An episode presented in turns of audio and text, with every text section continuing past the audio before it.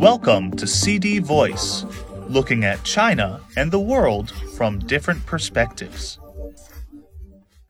Experts have called for standardized law enforcement following the news that a small grocery store in Yulin, Shaanxi province, was fined 66,000 yuan, 9,600 US dollars, by local authorities for selling 2.5 kilograms of substandard celery worth 20 yuan. The case has resulted in a widespread backlash and ridicule on social media.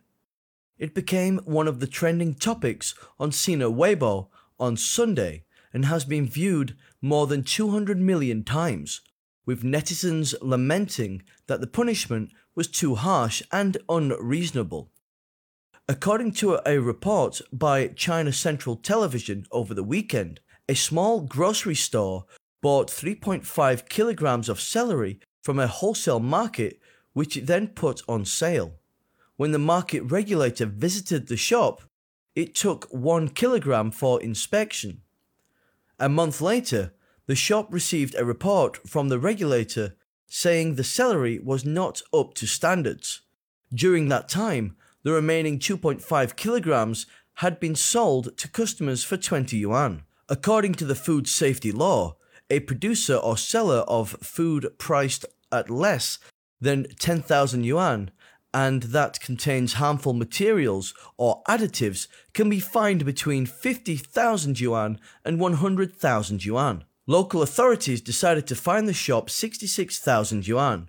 The shop was unable to provide the receipt from the wholesaler and could not prove where it had bought the celery from. The case is being looked into by an inspection team sent by the State Council, China's cabinet. It has dispatched 19 inspection teams across the country to rectify problems in auditing and supervision work related to food and energy security. Chen Chao, an inspector on the team, said law enforcement authorities should not only focus on the letter of the law, while ensuring order, market regulation authorities should also create a favorable business environment for market entities and small and micro businesses, he said.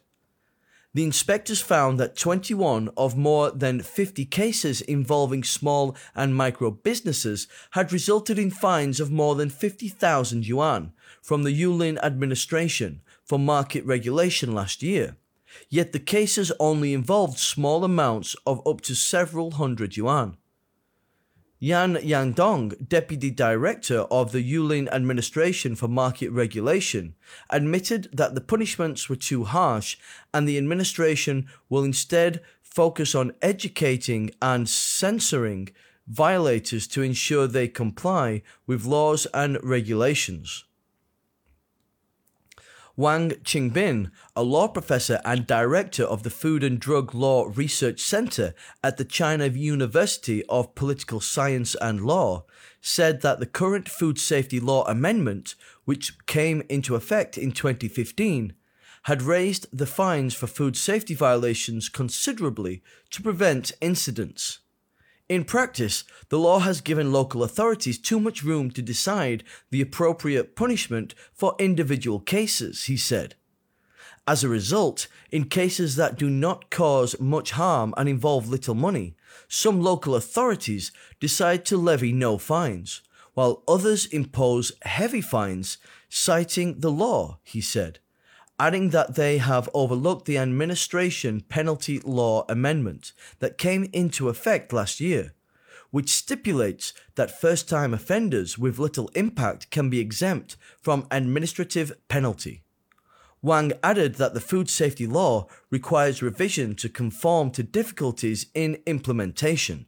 Liu Junhai, a law professor at Renmin University of China, said the revised administration penalty law underscores the principle of combining penalties with education and imposing administrative penalties based on facts and the social impact of incidents. Some local authorities have paid too much attention to punishment while overlooking supervision and persuasion before handing out fines, he said.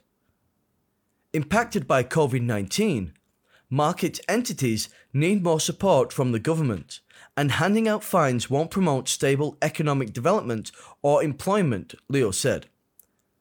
The purpose of law enforcement and supervision is to promote development and build a stable, fair, and transparent business environment, he said. Authorities should promote the development of the rights of individuals and the competitiveness of enterprises. I am Ryan Usher. That's all for today. For more news and analysis, buy the paper. Until next time.